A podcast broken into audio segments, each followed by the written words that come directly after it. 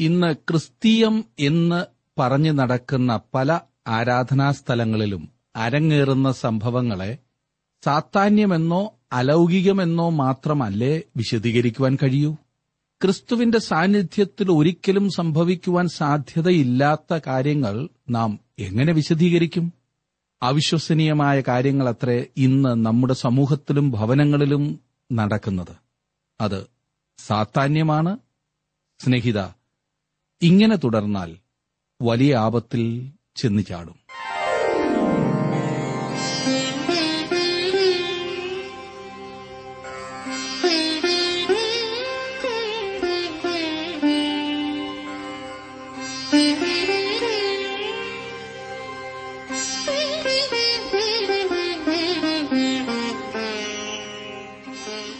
T W ആറിന്റെ വേദപഠന class ആരംഭിക്കുകയാണ്.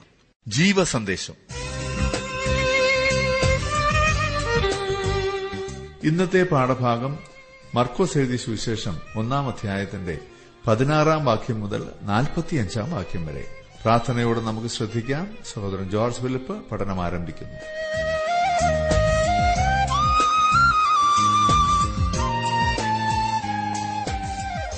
മർക്കോസിന്റെ സുവിശേഷം ഒന്നാം അധ്യായമാണല്ലോ കഴിഞ്ഞ ക്ലാസ്സിൽ നാം പഠിക്കുവാൻ ആരംഭിച്ചത്.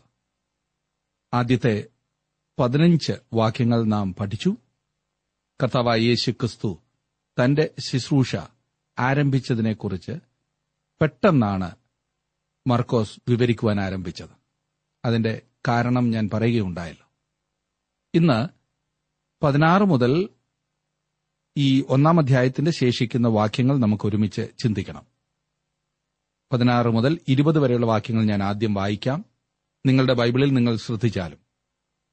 അവൻ ഗലീല കടൽ പുറത്ത് നടക്കുമ്പോൾ ശിമോനും അവന്റെ സഹോദരനായ അന്ത്രയോസും കടലിൽ വല വീശുന്നത് കണ്ടു. അവർ മീൻ പിടിക്കുന്നവർ ആയിരുന്നു. യേശു അവരോട് എന്നെ അനുഗമിപ്പീൻ ഞാൻ നിങ്ങളെ മനുഷ്യരെ പിടിക്കുന്നവരാക്കും എന്ന് പറഞ്ഞു. ഉടനെ അവർ വലവിട്ട് അവനെ അനുഗമിച്ചു. അവിടെ നിന്ന് അല്പം മുന്നോട്ട് ചെന്നപ്പോൾ സബദിയുടെ മകനായ യാക്കോബും അവന്റെ സഹോദരനായ യോഹന്നാനും പടകിൽ ഇരുന്ന് വല നന്നാക്കുന്നത് കണ്ടു. ഉടനെ അവരെയും വിളിച്ചു. അവർ അപ്പനായ സബദിയെ കൂലിക്കാരോടുകൂടെ പടകിൽ അവനെ അനുഗമിച്ചു. കർത്താവ് തന്റെ ശിഷ്യന്മാരെ വിളിക്കുന്നതാണ് ഇവിടെ നാം കാണുന്നത്. യേശു തന്റെ അപ്പോസ്തോലന്മാരെ വിളിച്ച വ്യത്യസ്തവും വ്യക്തവുമായ മൂന്ന് വിളികളുണ്ട്. ഒന്നാമത് യോഹനാന്റെ സുവിശേഷത്തിൽ ഒന്നാം അധ്യായം മുപ്പത്തി അഞ്ച് മുതൽ അൻപത്തിയൊന്ന് വരെയുള്ള വാക്യങ്ങളിൽ പറഞ്ഞിരിക്കുന്നതിന് പ്രകാരം യേശു എരുശലേമിൽ പോയപ്പോൾ ഈ ശിഷ്യന്മാരെ കണ്ടുമുട്ടുകയും ഒരു പൊതുവായ ക്ഷണം അഥവാ അനൗപചാരികമായ ഒരു വിളി നൽകുകയും ചെയ്തു. യോഹന്നാൻ സ്നാപകൻ യേശുവിനെക്കുറിച്ച് പ്രത്യേകം സംസാരിച്ചത് കേട്ട യോഹന്നാന്റെ ശിഷ്യന്മാർ യേശു എവിടെയാണ് പാർത്തിരുന്നതെന്ന് കാണുവാൻ ആഗ്രഹിച്ചു. യോഹന്നാന്റെ ചില ശിഷ്യന്മാർ യേശുവിനെ പിന്നീട് അനുഗമിച്ചല്ലോ. എന്നാൽ അവർ അവനോടൊപ്പം താമസിച്ചില്ല. അതിന് അവൻ അവരോട് അത് ആവശ്യപ്പെട്ടുമില്ല. അങ്ങനെ അവർ തങ്ങളുടെ മത്സ്യബന്ധന തൊഴിലിലേക്ക് തിരികെ പോയി യേശു താമസിച്ച ഇടം കണ്ടിട്ട് അവർ തിരികെ പോയി ഇനി രണ്ടാമത്തെ വിളി. ഇപ്പോൾ ഇവിടെ മർക്കോസിന്റെ സുവിശേഷത്തിൽ യേശുവിന്റെ ശുശ്രൂഷയുടെ ആരംഭത്തിൽ യേശു ഗലീല കടൽപ്പുറത്ത് നടക്കുന്നതും ഈ പറഞ്ഞ മനുഷ്യർ അവിടെ മീൻ പിടിക്കുന്നതും കണ്ടു. ഓർക്കണം യോഹന്നാൻ രേഖപ്പെടുത്തിയപ്പോൾ ഇവരെക്കുറിച്ച് യേശു ആദ്യം കണ്ടതിനെക്കുറിച്ച് പറയുന്നുണ്ട്. ഇപ്പോൾ യേശു വീണ്ടും അവരെ കാണുന്നു അപ്പോൾ അവൻ അവരെ തന്റെ ശിഷ്യത്വത്തിലേക്ക് ക്ഷണിക്കുന്നു അവർ മനുഷ്യരെ പിടിക്കുന്നവർ ആകേണം എന്ന് യേശു ആഗ്രഹിച്ചു. എന്നാൽ ലൂക്കോസിന്റെ സുവിശേഷം അഞ്ചാം അധ്യായത്തിൽ നാം കാണുന്നത് ഈ മനുഷ്യർ വീണ്ടും മത്സ്യബന്ധനത്തിനായി തിരികെ പോകുന്നതാണ്. ഒടുവിലത്തെ വിളി അപ്പസ്തോലത്വത്തിലേക്കുള്ള ക്ഷണമായിരുന്നു.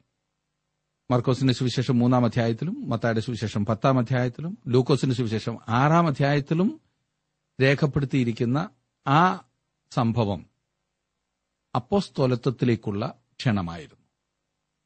അവർ മീൻപിടുത്തത്തിലേക്ക് മടങ്ങിപ്പോവുകയും യേശു അവരെ തേടി വന്നപ്പോൾ പത്രോസ് പറഞ്ഞത് കർത്താവെ ഞാനൊരു പാപിയാണ് എന്നെ വിട്ടു പോകണേ എന്നത്രേ. എന്താണ് പത്രോസ് ഈ പറഞ്ഞതുകൊണ്ട് അർത്ഥമാക്കിയത്? കർത്താവെ നീ മറ്റു വല്ലവരെയും വിളിച്ച് നിന്നെ അനുഗമിക്കുവാൻ പറഞ്ഞാലും എന്നെ തനിയെ വിട്ടാലും ഞാൻ വീണ്ടും വീണ്ടും പരാജയപ്പെടുന്ന പാപിയായൊരു മനുഷ്യനത്രേ. എന്നാൽ സ്നേഹവാനായ നമ്മുടെ കർത്താവ് പത്രോസിനെ വിട്ടിട്ട് മറ്റാരെയും തേടിപ്പോയില്ല. അതത്രേ ദൈവത്തിന്റെ സ്നേഹം. എത്ര പ്രാവശ്യം പരാജയപ്പെട്ടിരുന്നാലും തന്റെ പരാജയം തിരിച്ചറിഞ്ഞ് ദൈവസന്നിധിയിലേക്ക് വരുന്ന ഒരു ദൈവ പൈതലിനെ സ്നേഹത്തോടെ ദീർഘക്ഷമയോടെ കൈക്കൊണ്ട് നാം എന്തായി തീരണമെന്ന് ദൈവം ആഗ്രഹിക്കുന്നുവോ അതാക്കി തീർക്കുവാൻ ദൈവത്തിന് സാധിക്കും. അതോർത്ത് നമുക്ക് ദൈവത്തെ സ്തുതിക്കാം. അങ്ങനെ കർത്താവ് മൂന്നാമതും ഈ ശിഷ്യന്മാരുടെ അടുത്തേക്ക് വന്ന് അവരെ വിളിച്ച് അപ്പസ്തോലന്മാരാക്കി. പത്രോസ് ഏതൊരു നിലയിൽ വരെ എത്തി എന്ന് നിങ്ങളൊന്ന് നോക്കിക്കേ. ഇനിയും ഞാൻ ഒന്നാം അധ്യായത്തിന്റെ ഇരുപത്തിയൊന്നാം വാക്യം വായിക്കാം. അവർ കഫർണഹൂമിലേക്ക് പോയി. ശബത്തിൽ അവൻ പള്ളിയിൽ ചെന്ന് ഉപദേശിച്ചു.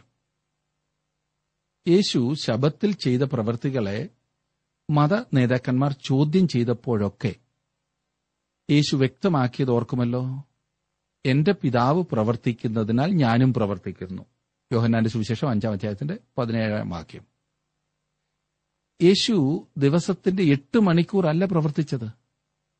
നൂറ്റി ഇരുപത്തിയൊന്നാം സങ്കീർത്തനത്തിന്റെ നാലാം വാക്യത്തിൽ നാം വായിക്കുന്നത് ഇസ്രായേലിന്റെ കാവൽക്കാരൻ ഉറങ്ങുന്നില്ല ഉറക്കം തൂങ്ങുന്നില്ല എന്നത്രേ. ശബത്ത് ദിവസം ആരംഭിക്കുന്നത് പ്രഭാതത്തിലാകുന്നു. അപ്പോഴത്ര യേശു അവിടെ പ്രവേശിച്ച് ഉപദേശിക്കുവാൻ ആരംഭിച്ചത്. കഫർണഹോമിലുള്ള ഈ പള്ളി ആ കാലത്ത് അത്ര പ്രാധാന്യമുള്ളതായിരുന്നില്ല. യേശുവിന്റെ സ്വന്ത ജനം അവനെ കൈക്കൊള്ളാതിരുന്നതിനാലാണ് അവൻ നസ്രേത്ത് വിട്ട് കഫർണഹോമിൽ വന്ന് തന്റെ ശുശ്രൂഷയുടെ ആസ്ഥാനം അതാക്കിയത്. ഇരുപത്തിരണ്ടാം വാക്യം ഒന്ന് ശ്രദ്ധിച്ചാട്ടെ? അവന്റെ ഉപദേശത്തിങ്കൽ അവർ വിസ്മയിച്ചു. അവൻ ശാസ്ത്രിമാരെ പോലെയല്ല അധികാരമുള്ളവനായിട്ടത്രേ അവരെ ഉപദേശിച്ചത്. യേശുവിനെക്കുറിച്ച് പറഞ്ഞിരിക്കുന്നത് ശ്രദ്ധിച്ചോ? അവന്റെ അധികാരം അവൻ അത് ഉപയോഗിച്ച വിധം. ഇന്നത്തെ ക്രിസ്തീയ സഭയെക്കുറിച്ചും ശുശ്രൂഷകളെക്കുറിച്ചും ഉള്ള ഏറ്റവും വലിയ വിമർശനങ്ങളിൽ ഒന്നത്രേ ഇത്. നാം അധികാരത്തോടെ സംസാരിക്കുന്നില്ല. അഹങ്കാരത്തോടെ സംസാരിക്കണമെന്നല്ല. അത് ഇന്ന് വളരെയേറെ ഉണ്ട് ഈ അധികാരത്തോടെ സംസാരിക്കുവാൻ കഴിയാത്തതിന് കാരണം നമുക്ക് നമ്മിൽ തന്നെയുള്ള വിശ്വാസം നഷ്ടപ്പെട്ടു എന്നത് തന്നെയാണ്. നമ്മുടെ വിശ്വാസം പോയിപ്പോയി നാം മൊത്തത്തിൽ സമൂഹത്തിൽ സ്വാധീനം ഉണ്ടാക്കേണ്ടതിന് പകരം ഇന്ന് അവഹേളിക്കപ്പെടുകയാണ്. ദൈവവചനം പ്രസംഗിക്കുകയും പഠിപ്പിക്കുകയും ചെയ്യുന്നതിൽ ക്രിസ്തീയ ശുശ്രൂഷകൾ പരാജയപ്പെട്ടിരിക്കുന്നു. സത്യത്തിൽ നിന്നുള്ള വേർപെടലും പ്രസംഗപീഠവും ദൈവവചനവും തമ്മിലുള്ള അടുത്തുകൂടായ്മയും ആകെ അസ്വസ്ഥമായ ഒരു അന്തരീക്ഷമാണ് ഇന്ന് സൃഷ്ടിച്ചിരിക്കുന്നത്. യേശുവിന്റെ കാലത്ത് യഹൂദന്മാരുടെ പള്ളികൾ പ്രസക്തമായതൊന്നും സമൂഹത്തിന് നൽകിയിരുന്നില്ല. അതുകൊണ്ട് നമ്മുടെ കർത്താവ് സംസാരിച്ചപ്പോൾ അവന്റെ ഉപദേശത്തിങ്കൽ അവരാകെ വിസ്മയിച്ചു. ഉണങ്ങി വരണ്ട് കിടന്ന നിലത്തിലേക്ക് മഴ പെയ്തിറങ്ങിയാലത്തെ അവസ്ഥയാണ് അപ്പോൾ അവർക്കുണ്ടായത്. ഇരുപത്തിമൂന്ന് ഇരുപത്തിനാലും വാക്യങ്ങളിൽ അവരുടെ പ്രതികരണം ശ്രദ്ധിച്ച് അവരുടെ പള്ളിയിൽ അശുദ്ധാത്മാവുള്ള ഒരു മനുഷ്യനുണ്ടായിരുന്നു. അവൻ നിലവിളിച്ചു നസ്രേനായ യേശുവേ ഞങ്ങൾക്കും നിനക്കും തമ്മിൽ എന്ത്? ഞങ്ങളെ നശിപ്പിപ്പാൻ വന്നുവോ? നീ ആർ എന്ന് ഞാൻ അറിയുന്നു ദൈവത്തിന്റെ പരിശുദ്ധൻ തന്നെ എന്ന് പറഞ്ഞു. ഇവൻ സ്വസ്ഥമായി അനേകം വർഷങ്ങളായി ഈ ആരാധനയിൽ ഇരുന്ന് ആരാധിക്കുകയായിരുന്നു. ആരെയാണ് ആരാധിച്ചതെന്ന് എന്നോട് ചോദിക്കരുത്. ഇപ്പോൾ നിങ്ങൾക്ക് മനസ്സിലാകും. യേശു ചെയ്തതായി മർക്കോസിന്റെ സുവിശേഷത്തിൽ രേഖപ്പെടുത്തിയിരിക്കുന്ന ആദ്യത്തെ അത്ഭുത പ്രവൃത്തി ആത്മീയ ലോകവുമായി ബന്ധപ്പെട്ടുള്ളതാണ്. ഈ പറയുന്ന ആത്മീയ ലോകത്തിന്റെ നിയന്ത്രണം ദൈവത്തിന് മാത്രമാണ്. അത് അശുദ്ധാത്മാക്കളുടെ മേൽ അധികാരം ഉള്ളത് അവനായതുകൊണ്ടാണ്. റോമാ സാമ്രാജ്യത്തിൽ ആകമാനം ഉണ്ടായിരുന്ന പൈശാചിക സ്വാധീനത്തെക്കുറിച്ചുള്ള ഒട്ടനേകം ചരിത്ര തെളിവുകൾ ലഭ്യമാണ്. പൈശാചികത്വത്തെ അഥവാ അശുദ്ധാത്മാക്കളെ നേരിടുവാനുള്ള ഒരേ ഒരു മാർഗം കർത്താവായ യേശുവിലൂടെ മാത്രം ആകുന്നു. കാരണം ഈ തലങ്ങളിൽ കയറി പ്രവർത്തിക്കുവാൻ കഴിയുന്ന ഒരേ ഒരു വ്യക്തി അവൻ മാത്രമാണ്. ഈ കാരണത്താലാണ് മർക്കോസ് തന്റെ രേഖയിൽ ഈ പറഞ്ഞ അത്ഭുത പ്രവൃത്തി ആദ്യം രേഖപ്പെടുത്തിയിരിക്കുന്നത്. ഒന്നാമത് യേശുവിന് ഏതൊരു തലങ്ങളിലും പ്രവർത്തിക്കുവാനുള്ള ശക്തി ഉണ്ടായിരുന്നു. രണ്ടാമതായി ദൈവത്തിനു മാത്രമേ ഈ പറഞ്ഞ പ്രവർത്തനം ചെയ്യുവാൻ കഴിയൂ.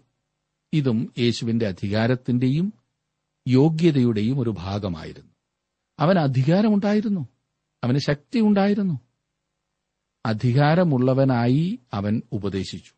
ഇപ്പോൾ അവൻ അവന്റെ അധികാരം പ്രകടിപ്പിക്കുന്നു. ഉപദേശത്തിലും അധികാരം കണ്ടു. ഇപ്പോൾ അവന്റെ പ്രവർത്തനത്തിലും അധികാരം കാണുന്നു. ഇന്നത്തെ നമ്മുടെ സമൂഹത്തിൽ അരങ്ങേറുന്നത് എന്തെന്ന് സൂക്ഷിച്ചു പരിശോധിച്ചാൽ സാത്താനെ ആരാധിക്കുന്നത് ഓരോ നാളും കൂടിക്കൂടി വരികയാണ്.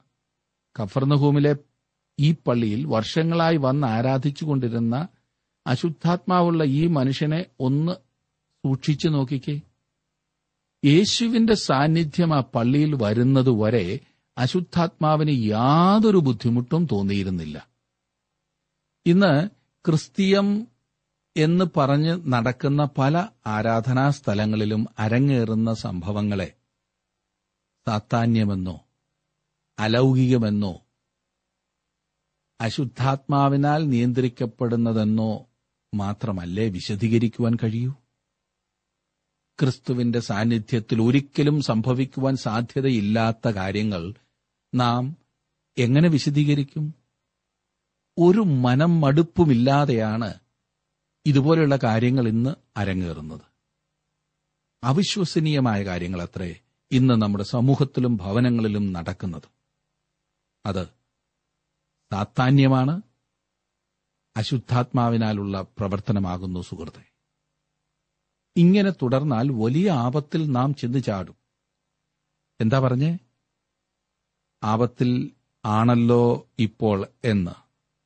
തീർച്ചയായും നിങ്ങൾ പറഞ്ഞതിനോട് ഞാൻ യോജിക്കുന്നു. ഇങ്ങനെയുള്ള അവസ്ഥയിൽ നിന്നും രക്ഷപ്പെടുവാൻ ഈ അവസ്ഥയെ അതിജീവിക്കുവാൻ ഒരേ ഒരു മാർഗം മാത്രമേ ഉള്ളൂ.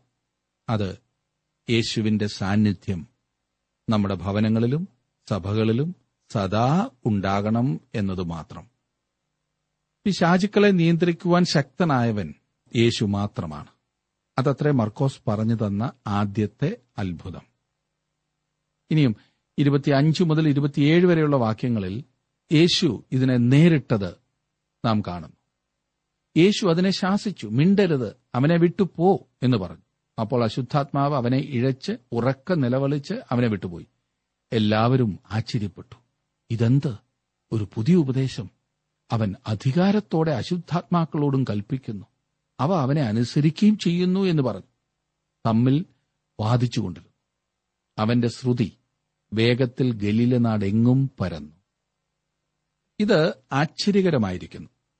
ശ്രദ്ധിച്ചാലും യേശു തന്റെ ശക്തിയും അധികാരവും തന്റെ പഠിപ്പീരിലും അത്ഭുത പ്രവർത്തനങ്ങളിലും കൂടി വെളിപ്പെടുത്തിയിട്ടും ആ ജനത്തിന് അത് മനസ്സിലാകുന്നില്ല. അവർക്ക് ഉൾക്കൊള്ളുവാൻ കഴിയുന്നതിനപ്പുറമായിരുന്നു യേശുവിന്റെ അധികാരം. യേശു ഭൂതത്തെ ശാസിച്ചു. അതവനെ അനുസരിച്ചു. കണ്ടുനിന്ന ജനം പകച്ചിരിക്കുകയാണ്. ദൈവത്തിന്റെ പ്രവർത്തനം കണ്ടിട്ടും അനുഭവിച്ചിട്ടും ഇന്നും വിശ്വസിച്ച് ദൈവത്തിൽ ആശ്രയിക്കുന്നതിന് പകരം തമ്മിൽ വാദിച്ചുകൊണ്ടിരിക്കുന്ന ഒരു സമൂഹമാണ് നമ്മുടേത്. എത്ര പരിതാപകരമായ ഒരു സ്ഥിതിവിശേഷം. ഇരുപത്തെട്ടാം വാക്യത്തിൽ നാം കണ്ടത് അവന്റെ ശ്രുതി വേഗത്തിൽ ഗലീല നാടെങ്ങും പരന്നു എന്നാണ്. തുടർന്ന് മർക്കോസ് യേശു ചെയ്ത അടുത്ത പ്രവർത്തനത്തിലേക്ക് നമ്മെ കൊണ്ടുപോകുന്നു. അത് അന്ന് തന്നെ സംഭവിച്ചതാണെങ്കിലും അന്ന് വൈകുന്നേരത്ത് സംഭവിച്ചതാകാനാണ് സാധ്യത. ഇരുപത്തിയൊൻപത് മുതലുള്ള വാക്യങ്ങളിൽ അനന്തരം അവർ പള്ളിയിൽ നിന്നിറങ്ങി യാക്കോബും യോഹന്നാനുമായി ശിമോന്റെയും അന്ത്രയോസിന്റെയും വീട്ടിൽ വന്നു. അവിടെ ശിമോന്റെ അമ്മാവിയമ്മ പനി പിടിച്ച് കിടന്നിരുന്നു. അവർ അവളെക്കുറിച്ച് അവനോട് പറഞ്ഞു. അവൻ അടുത്തിയെന്ന് അവളെ കൈക്ക് പിടിച്ച് എഴുന്നേൽപ്പിച്ചു. പനി അവളെ വിട്ടുമാറി. അവൾ അവരെ ശുശ്രൂഷിച്ചു. ഇവിടെ ഇതാ യേശു അതേ ദിവസം ചെയ്ത മറ്റൊരത്ഭുതം തുടർന്ന് സന്ധ്യാസമയത്തേക്ക് പ്രവേശിക്കുകയാണ് മുപ്പത്തിരണ്ട് മുതലുള്ള വാക്യങ്ങളിൽ. വൈകുന്നേരം സൂര്യൻ അസ്തമിച്ച ശേഷം അവർ സകലവിധ ദീനക്കാരെയും ഭൂതഗ്രസ്തരെയും അവന്റെ അടുക്കൽ കൊണ്ടുവന്നു. പട്ടണമൊക്കെയും വാതിൽക്കൽ വന്നുകൂടിയിരുന്നു. നാനാവ്യാധികളാൽ വലഞ്ഞിരുന്ന അനേകരെ അവൻ സൗഖ്യമാക്കി. അനേകം ഭൂതങ്ങളെയും പുറത്താക്കി. ഭൂതങ്ങൾ അവനെ അറിയുകൊണ്ട് സംസാരിപ്പാൻ അവയെ സമ്മതിച്ചില്ല. അനേകം ഭൂതങ്ങളെക്കുറിച്ച് ഇവിടെ പറയുന്നു. ഭൂതങ്ങൾ എന്നതിന് ചില സ്ഥലങ്ങളിൽ അശുദ്ധാത്മാക്കൾ എന്നും ഉപയോഗിച്ചിട്ടുണ്ട്. എന്നാൽ പിശാജ് എന്നതും ഭൂതമെന്നതും ഒന്നല്ല രണ്ടാണ്. പിശാജ് ഒന്നേ ഉള്ളൂ. അവൻ സാത്താനാണ്. എന്നാൽ ഭൂതങ്ങൾ വളരെയുണ്ട്. ഇതേക്കുറിച്ച് മുൻപോട്ട് പഠിക്കുമ്പോൾ ഞാൻ വിവരിക്കുന്നതാണ്. വിശുദ്ധ മത്തായി എഴുതുമ്പോൾ ചെയ്ത അതേ കാര്യമാകുന്നു ഇവിടെ മർക്കോസും ഒരു വിധത്തിൽ ചെയ്യുന്നത്. യേശു സൗഖ്യമാക്കിയ സംഭവങ്ങളിൽ ചിലത് മാത്രമേ മർക്കോസ് വിവരിക്കുന്നുള്ളൂ എന്ന വസ്തുതയാണ് നമ്മോട് പറയുന്നത്. അവൻ അക്ഷരാർത്ഥത്തിൽ നൂറുകണക്കിന് രോഗികളെ സൗഖ്യമാക്കിയെങ്കിലും ഒറ്റപ്പെട്ട ചില സംഭവങ്ങൾ താൻ പറയാൻ ഉദ്ദേശിക്കുന്ന കാര്യം സ്ഥാപിക്കുവാനായി രേഖപ്പെടുത്തിയിരിക്കുന്നു. ഭൂതങ്ങളുടെ ലോകം യേശുവിനെ തിരിച്ചറിഞ്ഞു എന്നത് ശ്രദ്ധേയമായ മറ്റൊരു സംഗതിയാണ്. യേശു ആരാകുന്നു എന്ന് അവർ അറിഞ്ഞു. അതവർ വിശ്വസിച്ചു. എന്നിട്ടും അവർ രക്ഷപ്പെട്ടില്ല എന്നതാണ് വിചിത്രം. എത്ര ധൃതി പിടിച്ച ഒരു ദിവസമായിരുന്നു യേശുവിന് അന്നത്തേത് എന്നോർക്കണം. അത്ര ക്ഷീണിപ്പിക്കുന്ന ഒരു ശബത്ത് ദിവസത്തെ ഓട്ടത്തിന് ശേഷം പിറ്റേ ദിവസം അല്പം പുലരുന്നത് വരെ യേശു ഉറങ്ങിക്കാണും എന്ന് നിങ്ങൾ കരുതിയാൽ തെറ്റി. മുപ്പത്തിയഞ്ചാം വാക്യത്തിൽ നാം വായിക്കുന്നത് അധികാലത്ത് ഇരുട്ടോടെ അവൻ എഴുന്നേറ്റ് പുറപ്പെട്ടൊരു നിർജന സ്ഥലത്ത് ചെന്ന് പ്രാർത്ഥിച്ചു. ഒരു വലിയ മാതൃകയാണ് യേശു ഇവിടെ നമുക്ക് കാണിച്ചു തരുന്നത്. തിരക്കേറിയ ഒരു ശബത്ത് ദിവസത്തെ പ്രവർത്തനങ്ങൾക്ക് ശേഷം പിറ്റേന്നാൾ അവൻ അല്പം വിശ്രമിച്ചു കാണുമെന്ന് നാം ചിന്തിച്ചാൽ തെറ്റി. ഞായറാഴ്ച വളരെ തിരക്കായിരുന്നു എന്ന് പറഞ്ഞ് തിങ്കളാഴ്ച അവധിയെടുക്കുന്ന അനേകം സഭാ ശുശ്രൂഷകരുണ്ട്. അന്നത്തെ ദിവസം കൂടുതലും ഉറങ്ങുവാനായി ഉപയോഗിക്കുന്നവർ. ഞാൻ അവരെ കുറ്റം പറയുകയല്ല. എന്നാൽ എത്ര സമയം വചനം വായിക്കുവാനും പഠിക്കുവാനും പ്രാർത്ഥിക്കുവാനും എടുക്കും എന്നതാണ് ഇവിടുത്തെ പ്രധാന ചിന്ത. എത്ര മഹത്തായ ഒരു മാതൃകയാണ് യേശു നമുക്ക് കാണിച്ചു തരുന്നത്. മുപ്പത്തിയാറ് മുതലുള്ള വാക്യങ്ങൾ ഷിമോനും കൂടെയുള്ളവരും അവന്റെ പിന്നാലെ ചെന്നു. അവനെ കണ്ടപ്പോൾ എല്ലാവരും നിന്നെ അന്വേഷിക്കുന്നു എന്ന് പറഞ്ഞു. അവൻ അവരോട് ഞാൻ അടുത്ത ഊരുകളിലും പ്രസംഗിക്കേണ്ടതിന് നാം അവിടേക്ക് പോകാം. ഇതിനായിട്ടല്ലോ ഞാൻ പുറപ്പെട്ടു വന്നിരിക്കുന്നത് എന്ന് പറഞ്ഞു. അങ്ങനെ അവൻ ഗലീലയിലൊക്കെയും അവരുടെ പള്ളികളിൽ ചെന്ന് പ്രസംഗിക്കുകയും ഭൂതങ്ങളെ പുറത്താക്കുകയും ചെയ്തു. ഇതത്രേ സുവിശേഷത്തിന്റെ ആരംഭം. രക്ഷയ്ക്കായുള്ള അവന്റെ മരണം ഉയർത്തെഴുന്നേൽപ്പ് എന്നിവയെക്കുറിച്ച് പഠിപ്പിച്ച് അവൻ തന്റെ ശിഷ്യന്മാരെ തയ്യാർ ചെയ്യുകയായിരുന്നു. യേശുവിന്റെ പഠിപ്പീരല്ല നമ്മെ രക്ഷിക്കുന്നത്. പിന്നെയോ ക്രൂശിൽ അവിടുന്ന് നിർവഹിച്ച പ്രവർത്തനമാണ് നമ്മെ രക്ഷിക്കുന്നത്. യേശു അവരുടെ പള്ളികളിൽ പ്രസംഗിക്കുകയും ഗലീലയിലുടനീളം ഭൂതങ്ങളെ പുറത്താക്കുകയും ചെയ്തത് ശ്രദ്ധിച്ചാലും. അവന്റെ മൂന്ന് വർഷത്തെ ശുശ്രൂഷയിൽ അവൻ ആ പ്രദേശം മുഴുവൻ ഓടി നടന്ന് പ്രവർത്തിച്ചു. ഈ പറഞ്ഞ സമയത്ത് ഭൂതങ്ങളുടെ ഒരു വലിയ പ്രവർത്തനം ഉണ്ടായിരുന്നതിനെക്കുറിച്ച് വീണ്ടും പറഞ്ഞിരിക്കുന്നു. ഭൂതങ്ങൾ ഏറ്റവും അധികം ശക്തിയോടെ പ്രവർത്തിച്ച മൂന്ന് കാലഘട്ടത്തെക്കുറിച്ചാണ് ബൈബിളിൽ നാം കാണുന്നത്. മോശയുടെ കാലത്ത് ഏലിയാവിന്റെ കാലത്ത് യേശുവിന്റെ ഭൂമിയിലെ ശുശ്രൂഷ സമയത്ത്. തുടർന്ന് ഒന്നാം അധ്യായത്തിൽ രേഖപ്പെടുത്തിയിരിക്കുന്ന ഒടുവിലത്തെ അത്ഭുതമാകുന്നു നാം കാണുന്നത്. ഇതെല്ലാം കഠിനമായ വിഷയങ്ങളായിരുന്നു. അവ വ്യത്യസ്തവുമായിരുന്നു. ഒടുവിലായി പറയുന്നത് ഒരു കുഷ്ഠരോഗിയുടെ സൗഖ്യമാണ്. ലേവിയ പുസ്തകം കുഷ്ഠരോഗം ഭേദമാകാത്ത ഒരു രോഗമായിരുന്നില്ല. എന്നാൽ ഈ രോഗം മാരകം ആകാവുന്നതാണ്. ഈ രോഗം ബാധിച്ച ഒരുവനെ ഇത് അവയവങ്ങൾ നഷ്ടപ്പെടുത്തി വികൃതനാക്കുമായിരുന്നു. അങ്ങനെയുള്ളവരെ സമൂഹത്തിൽ നിന്നും അകറ്റി നിർത്തുകയും ചെയ്തിരുന്നു. നാൽപ്പതും നാൽപ്പത്തിയൊന്നും വാക്യങ്ങളിൽ അങ്ങനെയുള്ളൊരു സംഭവമാണ് നാം വായിക്കുന്നത്. ഒരു കുഷ്ഠരോഗി അവന്റെ അടുക്കൽ വന്ന് മുട്ടുകുത്തി. നിനക്ക് മനസ്സുണ്ടെങ്കിൽ എന്നെ ശുദ്ധമാക്കുവാൻ കഴിയുമെന്ന് അപേക്ഷിച്ചു. യേശു മനസ്സലിഞ്ഞ് കൈനീട്ടി അവനെ തൊട്ടു. ഈ അത്ഭുതത്തിൽ മനഃശാസ്ത്രപരമായ ഒരു വലിയ വശമുണ്ട്. ആ കാലത്ത് ആരും ഒരു കുഷ്ഠരോഗിയെ സ്പർശിക്കുമായിരുന്നില്ല. മറ്റൊരു മനുഷ്യന്റെ സ്പർശനമേൽക്കാതെ നമുക്കാർക്കും ജീവിക്കുവാനും സാധ്യമല്ല. യേശുവിന്റെ അടുത്തേക്ക് വന്ന ഈ രോഗിയെ വർഷങ്ങളായി ആരും സ്പർശിച്ചിട്ടുണ്ടാകില്ല. അവനും ആരെയും സ്പർശിച്ചു കാണില്ല. ഒന്നുകിൽ അവൻ ഭിക്ഷയെടുത്ത് ഉപജീവിച്ചിരുന്നിരിക്കാം. അതല്ല എങ്കിൽ അവന്റെ വീട്ടുകാർ ഭക്ഷണം കൊണ്ടുവച്ചിട്ട് തൊടാതെ മാറി നിന്ന് കാണും. എന്നാൽ ഇതാ ഇപ്പോൾ യേശു ഈ മനുഷ്യനെ തൊടുന്നു. അവൻ അവനെ ശുദ്ധമാക്കുന്നു. നാൽപ്പത്തിരണ്ടാം വാക്യം. ശുദ്ധമാക എന്ന് പറഞ്ഞ ഉടനെ കുഷ്ഠം വിട്ടുമാറി അവന് ശുദ്ധി വന്നു. യേശു അവനെ അമർച്ചയായി ശാസിച്ചു. നോക്കൂ ആരോടും ഒന്നും പറയരുത്. എന്നാൽ ചെന്ന് പുരോഹിതന് നിന്നെ തന്നെ കാണിച്ച് നിന്റെ ശുദ്ധീകരണത്തിനു വേണ്ടി മോശ കൽപ്പിച്ചത് അവർക്ക് സാക്ഷ്യത്തിനായി അർപ്പിക്ക എന്ന് പറഞ്ഞ് അവനെ വിട്ടയച്ചു. ഒരു കുഷ്ഠരോഗിയുടെ ശുദ്ധീകരണം എന്നത് മോശയുടെ ന്യായപ്രമാണം നിഷ്കർഷിക്കുന്ന വിധമായിരിക്കണം. നമ്മുടെ കർത്താവ് മോശയുടെ ന്യായപ്രമാണം ലംഘിച്ചില്ല. നാൽപ്പത്തി അഞ്ചാം വാക്യത്തിൽ നാം കാണുന്നത് അവനോ പുറപ്പെട്ടു വളരെ ഘോഷിപ്പാനും വസ്തുത പ്രസംഗിപ്പാനും തുടങ്ങി. അതിനാൽ യേശുവിന് പരസ്യമായി പട്ടണത്തിൽ കടപ്പാൻ കഴിയായിക കൊണ്ട് അവൻ പുറത്ത് നിർജന സ്ഥലങ്ങളിൽ പാർത്തു. എല്ലായിടത്തു നിന്നും ആളുകൾ അവന്റെ അടുക്കൽ വന്നുകൂടി. അവൻ യേശുവിനാൽ സൗഖ്യമായ വിവരം ആരോടും പറയരുതെന്ന് യേശു പറഞ്ഞെന്നാലും മിണ്ടാതിരിക്കുന്നതിനു പകരം അവൻ വെളിയിൽ പോയി. അതെല്ലായിടത്തും പ്രസിദ്ധമാക്കി. ഈ മനുഷ്യന് സംഭവിച്ചത് കാട്ടുതീ പോലെ പരന്നു. സൗഖ്യമായ ഈ മനുഷ്യൻ പതിയെ ഒന്ന് രണ്ട് പേരോട് പറയുകയായിരുന്നില്ല. വീട്ടിൽ പോയി വീട്ടുകാരോടൊക്കെ പറഞ്ഞ് അവിടെ ഒതുങ്ങിക്കൂടി കഴിയുകയായിരുന്നില്ല. പിന്നെയോ വളരെ ഘോഷിപ്പാനും വസ്തുത പ്രസംഗിപ്പാനും തുടങ്ങി എന്നാണ് ഇവിടെ എഴുതിയിരിക്കുന്നത്. അവൻ വാസ്തവത്തിൽ കർത്താവ് പറഞ്ഞത് അനുസരിച്ചില്ല. അനുസരണക്കേടല്ലേ ഇത്? അത് തീർച്ചയായും മോശമായി പോയി എന്ന് തോന്നുന്നുവെങ്കിൽ നമ്മുടെ കാര്യം ഒന്ന് ചിന്തിച്ചേ. ഇപ്പോൾ നിങ്ങൾ ചിന്തിക്കുന്നുണ്ടാകും ഞങ്ങൾ ആരോടും പറയുന്നില്ലല്ലോ എന്ന്. ആരോടും പറയരുതെന്ന് യേശു ഈ കുഷ്ഠരോഗം ശുദ്ധമായ മനുഷ്യനോട് പറഞ്ഞു. അവൻ എല്ലാവരോടും പോയി പറഞ്ഞു. എല്ലാവരോടും പോയി പറയുക എന്നത്രേ നമുക്കുള്ള കൽപ്പന. നാം ആരോടും പറയുന്നില്ല. യേശുവിനാൽ സൗഖ്യമാക്കപ്പെട്ട ഈ കുഷ്ഠരോഗിയായിരുന്ന മനുഷ്യന്റെ അനുസരണക്കേട് നമ്മുടെ ഇന്നത്തെ അനുസരണക്കേടിന്റെ അത്രയും മോശമല്ല. എന്തായിരുന്നാലും യേശുവിനെക്കുറിച്ചുള്ള വർത്തമാനം ഈ മനുഷ്യൻ ഘോഷിച്ചതിനാൽ ജനക്കൂട്ടം യേശുവിന്റെ അടുത്ത് വന്നുകൂടി. അതുകൊണ്ട് യേശു കഫ്രദുഹോമിൽ നിന്ന് ഒരു സമയത്തേക്ക് മാറി നിൽക്കേണ്ടി വന്നു എന്നാണ് നാം ഇവിടെ വായിച്ചത്.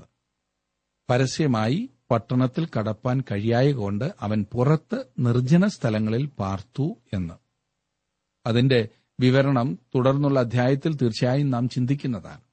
എന്നാൽ ഒരു കാര്യം എല്ലാവരോടും പോയി നമുക്ക് ലഭിച്ച അനുഗ്രഹം പറയുവാൻ യേശു നമ്മോട് പറഞ്ഞിട്ടുള്ളപ്പോൾ നാം എത്രമാത്രം ഗൗരവമായി അത് ചെയ്യാറുണ്ട്. താങ്കളുടെ ജീവിതത്തെ തന്നെ ഒന്ന് പരിശോധിക്കൂ.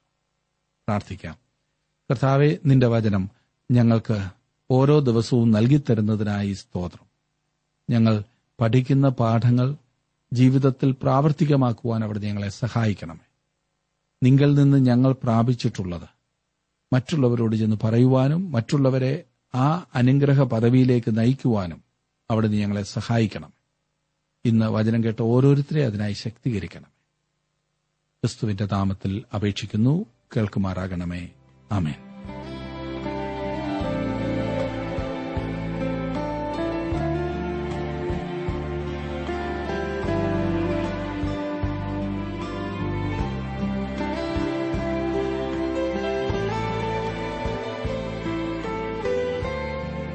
ഇന്നത്തെ ജീവസന്ദേശം ബൈബിൾ ക്ലാസ്സിലൂടെ ദൈവവചനം ശ്രവിച്ച എല്ലാ പ്രിയ ശ്രോതാക്കളോടുമുള്ള നന്ദിയെ അറിയിക്കട്ടെ. വിശുദ്ധ ബൈബിൾ കൃത്യമായും ക്രമമായും പഠിക്കുവാൻ ലഭിച്ചിരിക്കുന്ന ഈ അസുലഭ അവസരം പ്രയോജനപ്പെടുത്തുകയും സ്നേഹിതരെ അതിനായി ഉത്സാഹിപ്പിക്കുകയും ചെയ്യുക. അഭിപ്രായങ്ങളും നിർദ്ദേശങ്ങളും പ്രാർത്ഥനാ വിഷയങ്ങളും ഞങ്ങളെ അറിയിക്കുക. ഈ പഠനത്തിന്റെ പുസ്തകങ്ങൾ വേർതിരിച്ചുള്ള വിഷയവിഭജനം audio C D S D card എന്നിവയ്ക്കും ഞങ്ങളുമായി ബന്ധപ്പെടുക. ഞങ്ങളുടെ വിലാസം ജീവസന്ദേശം പോസ്റ്റ് ബോക്സ് നമ്പർ മൂന്ന് തിരുവല്ല അഞ്ച് കേരളം. ഞങ്ങളുടെ ഫോൺ നമ്പറുകൾ zero four six nine two seven zero zero two eight four mobile nine four four seven seven six seven three seven eight ഞങ്ങളുടെ email address Malayalam T T B at radio eight eight two dot com വെബ്സൈറ്റിലും ജീവസന്ദേശം programme ലഭിക്കുന്നതാണ്. അവർ website W W W dot radio eight eight two dot com ഇനി നമുക്കൊരു ഗാനം ശ്രവിക്കാം. ഈ ഗാനം ആവശ്യപ്പെട്ടിരിക്കുന്നത് ചിങ്ങവനത്തു നിന്ന് ബ്രദർ ബാബു ബാംഗ്ലൂരിൽ നിന്ന് ലിസി ജോയ് മാരാമണ്ണിൽ നിന്ന് റീത്ത ജോർജ് എന്നിവരാണ്.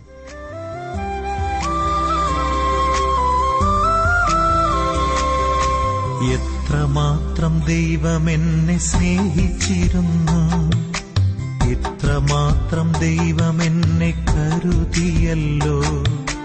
എന്റെ രട്ടഴിച്ചു എന്നെ വീണ്ടെടുത്തതാ. നിന്റെ ദിവ്യ സ്നേഹം മറക്കുകില്ല.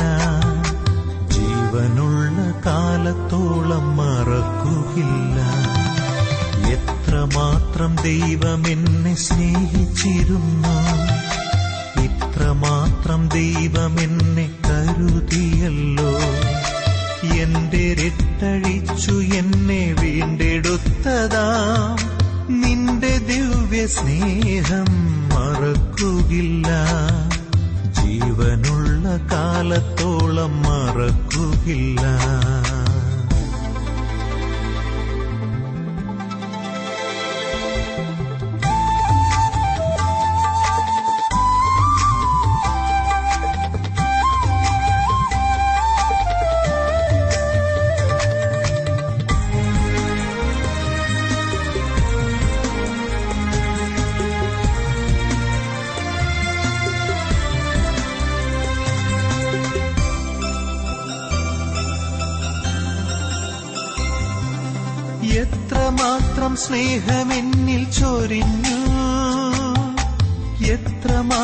നന്മകൾ പകർന്നു തന്നു. എത്രമാത്രം സ്നേഹമെന്നിൽ ചൊരിഞ്ഞു. എത്രമാത്രം നന്മകൾ പകർന്നു തന്നു. എന്നെ വീണ്ടെടുക്കുവാൻ മണ്ണിൽ വന്നതും ക്രോശിൽ ജീവൻ തന്നതും മറക്കുകില്ല. ജീവനുള്ള കാലത്തോളം മറക്കുകയില്ല എത്രമാത്രം ദൈവമെന്നെ സ്നേഹിച്ചിരുന്നു. ഇത്രമാത്രം ദൈവമെന്നെ കരുതിയല്ലോ. എന്റെ രട്ടഴിച്ചു എന്നെ വീണ്ടെടുത്തതാ. നിന്റെ ദിവ്യ സ്നേഹം മറക്കുകില്ല. ജീവനുള്ള കാലത്തോളം മറക്കുകയില്ല